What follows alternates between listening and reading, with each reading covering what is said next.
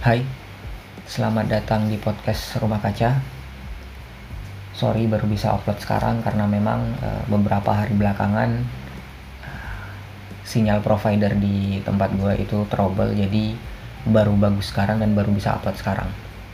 Dan sebenarnya pada episode kali ini gue mau share cerita gue dan teman gue yang kuliah di Polbangtan Bogor, tetapi melihat isu yang sedang hangat-hangatnya sekarang dan berkembang yaitu Undang-Undang Cipta Kerja uh, yang sebenarnya memiliki begitu banyak polemik dan menimbulkan aksi dalam skala nasional.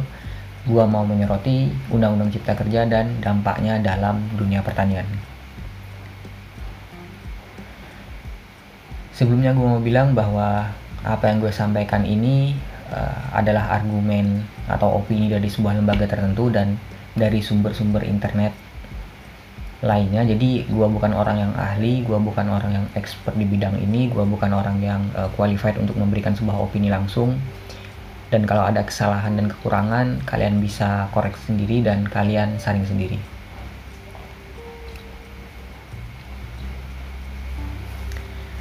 Nah kalau kita lihat uh, undang-undang cipta kerja ini dibuat dengan tujuan utamanya adalah mewujudkan visi Indonesia Maju 2045 sebagai langkah strategis menjadikan Indonesia sebagai salah satu kekuatan besar ekonomi dunia. Nah, untuk visi tersebut pastinya dibutuhkan percepatan proses pembangunan. Maka pemerintah e, menciptakan iklim investasi yang mudah bagi para investor. Maka diciptakanlah Undang-Undang Cipta Kerja ini. Karena Undang-Undang Cipta Kerja ini membuka keran investasi, maka juga membuka peluang investasi di bidang pertanian atau di sektor pertanian. Nah, inilah yang e, bisa dibilang menjadi sebuah argumen pemerintah bahwa ini sisi atau nilai positif dari Undang-Undang Cipta Kerja itu sendiri. Tapi pertanyaannya adalah apakah benar kenyataannya akan mensejahterakan petani melalui investasi? Nah, investasi yang seperti apa? Nah, inilah yang sebenarnya e, dapat menjadi masalah Undang-Undang Cipta Kerja dalam dunia pertanian, khususnya dampak Undang-Undang Cipta Kerja terhadap uh, rancangan Undang-Undang Pertanahan dan uh, Reforma Agraria. Gua ambil sumber dari Konsorsium Pembaruan Agraria dan uh, beberapa referensi lainnya dari media massa di internet yang pada dasarnya memiliki substansi yang sama, memiliki substansi berita yang sama, dan uh, permasalahan itu terbagi menjadi beberapa hal atau terbagi menjadi tiga hal utama. Yang pertama itu ya, Undang-Undang Cipta Kerja menciptakan norma baru. Nah, rancangan, ah, sorry, Undang-Undang Cipta Kerja menciptakan norma baru dari masalah rancangan Undang-Undang Pertanahan dan juga Undang-Undang Pokok Agraria. Maksudnya adalah materi-materi yang menjadi masalah pada rancangan Undang-Undang Pertanahan, di mana rancangan Undang-Undang Pertanahan ini sudah diprotes oleh masyarakat sipil pada tahun 2019 kemudian uh, ditunda pengesahannya, tetapi kemudian substansinya dimasukkan kembali ke dalam Undang-Undang Cipta Kerja. Nah, salah satu bentuk uh, norma baru dalam Undang-Undang Cipta Kerja itu adalah bank tanah. Bank tanah ini sebenarnya sudah ada pada rancangan Undang-Undang Pertanahan, tetapi kemudian dimasukkan dan dibahas kembali di dalam rancangan Undang-Undang Cipta Kerja. Agenda bank tanah sebenarnya lebih berorientasi pada pasar tanah bebas untuk mendukung kebutuhan pengadaan tanah bagi kepentingan pariwisata, uh, bisnis properti, real estate, atau untuk uh, kepentingan kawasan ekonomi khusus. Bank tanah ini pastinya dapat berpotensi menyuburkan praktek mafia tanah dan spekulan tanah. Selain bank tanah, pembentukan norma baru juga terdapat pada hak pengelolaan atau HPL Hak pengelolaan ini menjadi jenis hak baru yang begitu luas dan kuat karena dapat diberikan kepada instansi pemerintah baik BUMN atau BUMD dan dapat bekerjasama dengan pihak ketiga. Dan hak pengelolaan ini dapat diberikan selama 90 tahun dan dapat diterbitkan hak guna usaha dan hak guna bangunan di atas hak pengelolaan. Padahal hak pengelolaan atau HPL ini secara tegas sudah dihapus pada Undang-Undang Pokok Agraria yang telah menimbulkan konflik penguasaan tanah karena e, penyimpangan menguasai dari negara. Dan salah satu dan satu lagi norma baru dari Undang-Undang Cipta Kerja lainnya adalah hak milik satuan rumah susun untuk investor. Pada Undang-Undang Pokok Agraria, hanya warga negara Indonesia yang memiliki hak milik uh, atas tanah. Warga negara asing hanya diberikan hak pakai dan hak sewa. Tetapi dalam Undang-Undang Cipta Kerja dibentuk hak milik satuan rumah susun untuk investor di atas hak pengelolaan. Nah, itu yang menjadi eh, norma-norma uh, baru di dalam Undang-Undang Cipta Kerja dengan substansif yang sama dari rancangan Undang-Undang Pertanahan dan Undang-Undang Pokok Agraria. Kemudian yang kedua, uh, Undang-Undang Cipta Kerja ini berpotensi meningkatkan konflik agraria. Dengan adanya proses pemberian izin yang dipermudah, untuk para investor dan kelompok bisnis, nah pastinya akan menimbulkan uh, ketimpangan yang terstruktur antara rakyat dan kepentingan bisnis. Orang biasanya saja uh, perusahaan-perusahaan ya katakanlah perusahaan besar di bidang perkebunan membuka sebuah lahan saja yang saat ini uh, dengan uh, proses perizinan yang cukup ribet ada AMDAL, ada ANDAL, ada perizinan yang lainnya pun masih sering konflik dengan masyarakat daerah atau masyarakat adat, kemudian dengan izinnya dipermudah, maka akan berpotensi lagi akan menimbulkan konflik yang lebih banyak. Kan logikanya seperti itu. Itu yang kedua. Dan yang ketiga, Undang-Undang Cipta Kerja ini uh, menimbulkan peningkatan potensi konversi tanah pertanian di Indonesia. Nah, berdasarkan hasil kajian dan monitoring terkait perlindungan lahan pertanian pangan berkelanjutan atau LP2B menyebutkan uh, luas lahan baku sawah baik beririgasi maupun non irigasi, non irigasi mengalami penurunan rata-rata sebesar 650.000 hektar per tahun. Bagaimana jika Undang-Undang Cipta Kerja diundangkan untuk mempermudah kepentingan pembangunan kawasan ekonomi khusus baik itu real estate, bandara, tol, pertambangan yang dengan mudah mendapatkan izin dan dengan dihapuskannya kajian kelayakan strategis maka apakah kita dapat membayangkan seberapa cepat konversi lahan yang akan terjadi?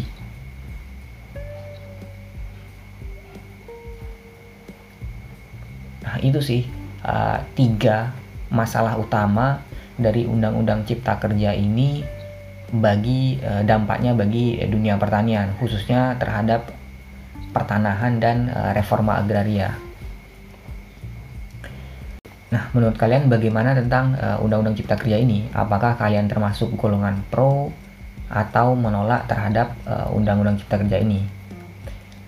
Dan um, tambahan dari gua, menurut gua ya, Undang-Undang Cipta Kerja ini tuh meskipun membuka peluang untuk usaha baru, ya katakanlah untuk uh, eh, UKM lah ya kalau ada perusahaan baru yang lebih besar yang sudah punya brand dengan produk yang sama dengan uh, UKM yang baru tadi dan perizinannya dipermudah ya lama-lama UKM-nya juga nggak akan berjalan dengan baik kan ya UKM-nya bisa berpotensi kalah dengan perusahaan yang lebih punya dana gede ya mau nggak mau UKM-nya harus yang benar-benar kreatif, yang unik dan beda dari yang lain.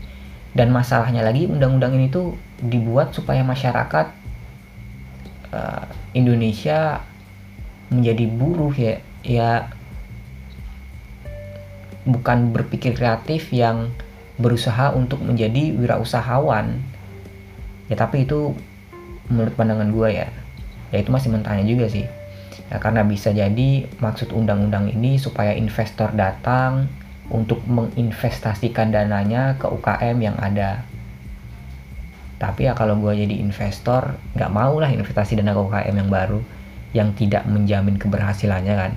Yang mending ke perusahaan yang memang memang uh, dapat menjamin dana yang yang gue investasikan. Ya, ya itulah liku-liku uh, undang-undang cipta kerja ini dan kalau gue sendiri ya uh, ya gue memilih sikap untuk menolak undang-undang cipta kerja ini karena memang masih banyak ketimpangan uh, di dalam substansinya seperti itu.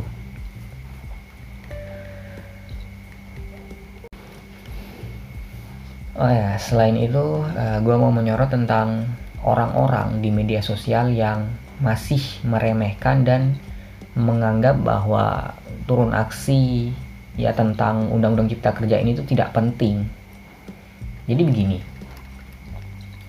coba lo yang menganggap uh, sebuah aksi itu tidak penting, coba lo kumpulin nelayan atau tukang bakso yang berjualan di pinggir jalan atau uh, para buruh di suatu perusahaan yang memiliki dampak kerugian langsung uh, jika undang-undang cipta kerja ini diundangkan yang rata-rata mereka punya yang rata-rata mereka hanya lulus SMP atau SD terus lu sodorkan undang-undang cipta kerja ini sebanyak 900 halaman yang enggak, enggak perlu 900 halaman lah um, yang sudah dikaji oleh para ahli ya seperti dosen atau lembaga tertentu yang cuma ada beberapa tuntutan selanjutnya suruh para buruh itu menganalisis hasil kajian tersebut dan kemudian mengorganisir aksi massa. Bisa nggak?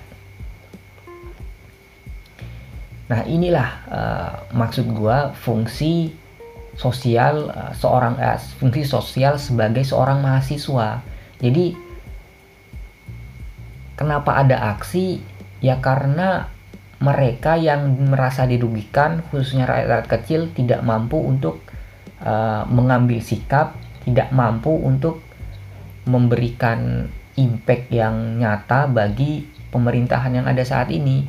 Ya, itu kembali lagi ke uh, fungsi dari sosial mahasiswa untuk menganalisis eh, kebijakan-kebijakan uh, dari pemerintah dan melakukan uh, pembelaan dan pengawasan terhadap jalannya pemerintahan itu sendiri.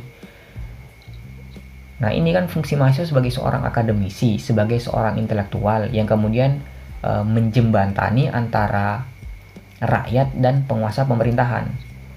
Fungsi mahasiswa yang memiliki waktu dan kemampuan untuk menyambung lidah rakyat, untuk menyampaikan aspirasi dari rakyat ke pemerintah, fungsi mahasiswa dan lembaga ahli untuk melakukan pengawasan terhadap jalannya pemerintahan.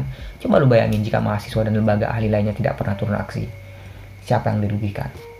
siapa yang diuntungkan. Ini juga kadang lo menganggap bahwa aksi itu panas-panasan lah, bolos kelas lah, habisin tenaga lah, dan cocot kalian yang lainnya lah.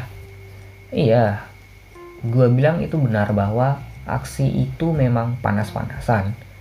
Aksi itu e, bolos kelas, bolos pun kalau memang jatahnya bolos dua kali ya diambil kalau enggak ya prioritasan untuk kelas kan dan menghabiskan tenaga tapi dengan turun aksi setidaknya ada langkah nyata terhadap pembangunan dan pembelaan terhadap kaum-kaum yang tertindas. Dan dan dan yang lebih sakit lagi saat lo bilang uh, turun aksi itu cuma teriak-teriak gak jelas. Gini Bri untuk melaksanakan suatu aksi kan gak sesimpel yang cocok mau bilang. Suatu aksi yang baik itu dimulai dari uh, pengkajian di tingkat mikro. Bisa dimulai dari jurusan lah, fakultas lah, kemudian naik ke tingkat kampus. Dari tingkat kampus ini naik lagi ke tingkat regional. Dari regional ini naik lagi ke tingkat nasional. Ya kalau kita kan itu sebuah organisasi uh, kampus lah ya kan. Nah, dari hasil kajian-kajian dari uh, tingkat fakultas, kampus, nasional. Kemudian diambillah sebuah keputusan tentang pernyataan sikap dan tuntutan-tuntutan terhadap isu tersebut. Kemudian setelah itu dilaksanakanlah teklap atau teknis lapangan. Seiring dengan dilaksanakan teklap ada namanya press release dan penggiringan opini di masyarakat terkait pernyataan dan tuntutan yang dibuat sebelumnya. Nah, di dalam teklap ini akan ada tuntut ada kan akan uh, ditentukan koordinator-koordinator terkait aksi yang akan dilaksanakan. Mulai dari kegiatan acara lah, persiapan aksi lah, kemudian ada long march, kemudian uh, ada akhir kegiatan sweeping lah. Juga dilakukan penentuan koordinator keamanan, koordinator PMR, koordinator lainnya lah. Juga penentuan siapa yang menjadi negosiator, siapa yang menjadi orator, penentuan atribut, penentuan dress code, dan segudang penunjang aksi lainnya.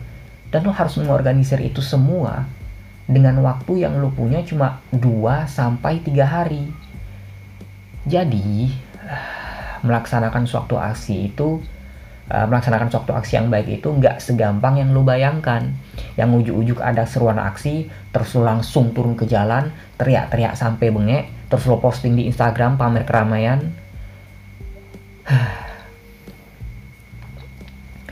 dan dan uh, dalam pelaksanaan aksi pun nggak nggak nggak semulus yang dibayangkan. Dalam sisi gelap aksi itu pasti pasti akan ada yang namanya penumpang gelap provokator cepu-cepu. Uh, sikap-sikap tidak mengenakan dari aparat dan dan dan dan semacamnya lah. Tapi yang pasti uh, gue berterima kasih kepada kawan-kawan yang sudah turun ke jalan menyuarakan aspirasi rakyat baik kawan-kawan yang bersungguh-sungguh melaksanakan aksi maupun kawan-kawan yang ikut aksi cuma karena fit IG. Pesan buat gua pesan gua buat kawan-kawan yang turun aksi cuma buat karena fit IG ya tolong lihat kondisi dan situasi juga karena kalau tiba-tiba keadaan menjadi ricuh dan kalian karena apa-apa kalian jadi sekarat atau mati ya yang repot kawan-kawan yang sungguh-sungguh turun aksi jadi uh, buat kalian yang turun aksi cuma untuk Vita IG ya kalau rucuh itu mundur dulu jangan ambil foto terus seperti itu. Satu lagi ya gue minta tolong sama kalian um, tolong saring lagi apa yang ingin kalian share ke media sosial. Tolong jangan uh, share terkait dengan rusaknya lembaga DPR iya bener. Anggota DPR salah. Tapi bukan lembaganya kan bukan sistemnya. Kecuali kalau lo punya ideologi yang berbeda eh, semacam komunis sosialis atau khilafah atau anarkisme lah atau mungkin juga fasisme dan menurut lo ada sistem pemerintahan yang lebih baik dari presidensil semacam parlementer murni lah ya lo bisa saja posting bahwa DPR ini salah lembaga legislatif ini salah posting uh, tentang ideologi lu sendiri tapi ya kalau lu keciduk aparat tanggung sendiri. Karena apa? Karena uh, lo harus sadar bahwa negara kita ini negara demokrasi negara dengan sistem presidensil yang memiliki tiga kamar. Kalau salah satu kamar salah ya jangan salahin kamarnya salahin orang-orang yang berada di dalam kamar tersebut. Karena apa? Karena gue takut saat lo posting uh, yang salah itu kamarnya, lembaganya, takutnya semakin membuat paradigma tentang politik itu semakin jelek. Politik itu memang sesuatu yang kotor dan pada akhirnya membuat generasi milenial dan generasi Z berpandangan uh, untuk untuk anti politik, tidak bersikap politis dan dan akhirnya buta politik. Jangka panjangnya adalah uh, bisa jadi kondisi di masa depan lebih parah dari kondisi saat ini di mana orang-orang yang memegang tampuk kekuasaan adalah orang-orang yang paham politik, orang-orang yang mengerti politik, orang-orang yang memiliki kepentingan sendiri, orang-orang yang brengsek, orang-orang yang tamak. Lalu dengan mudahnya mereka membentuk sebuah oligarki untuk kepentingan mereka sendiri dan itu tanpa uh, suatu hambatan, tanpa ada pengawasan, karena mereka tahu rakyatnya rakyat yang buta politik, sedangkan demokrasi, sedangkan demokrasi yang baik harusnya ada oposisi yang kuat dan rakyat yang tidak buta politik yang mampu melaksanakan fungsi pengawasan. Jadi tolong uh, saring lagi apa yang uh, akan kalian sharing di media sosial.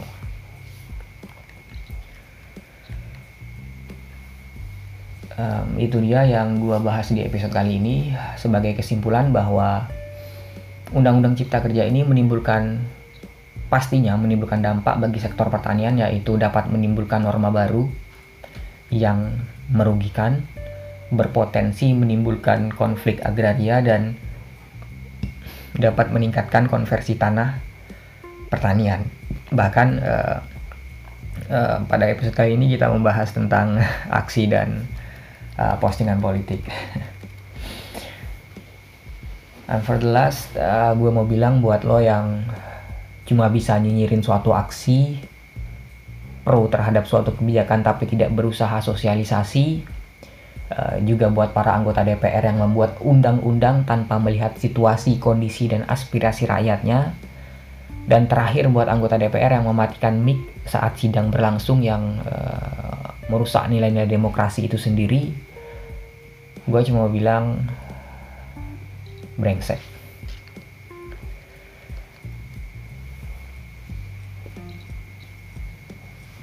Thank you uh, udah dengerin podcast gue kali ini. Silahkan kalian saring apa yang bermanfaat dan buang yang tidak bermanfaat. Sampai jumpa di episode berikutnya. Bye.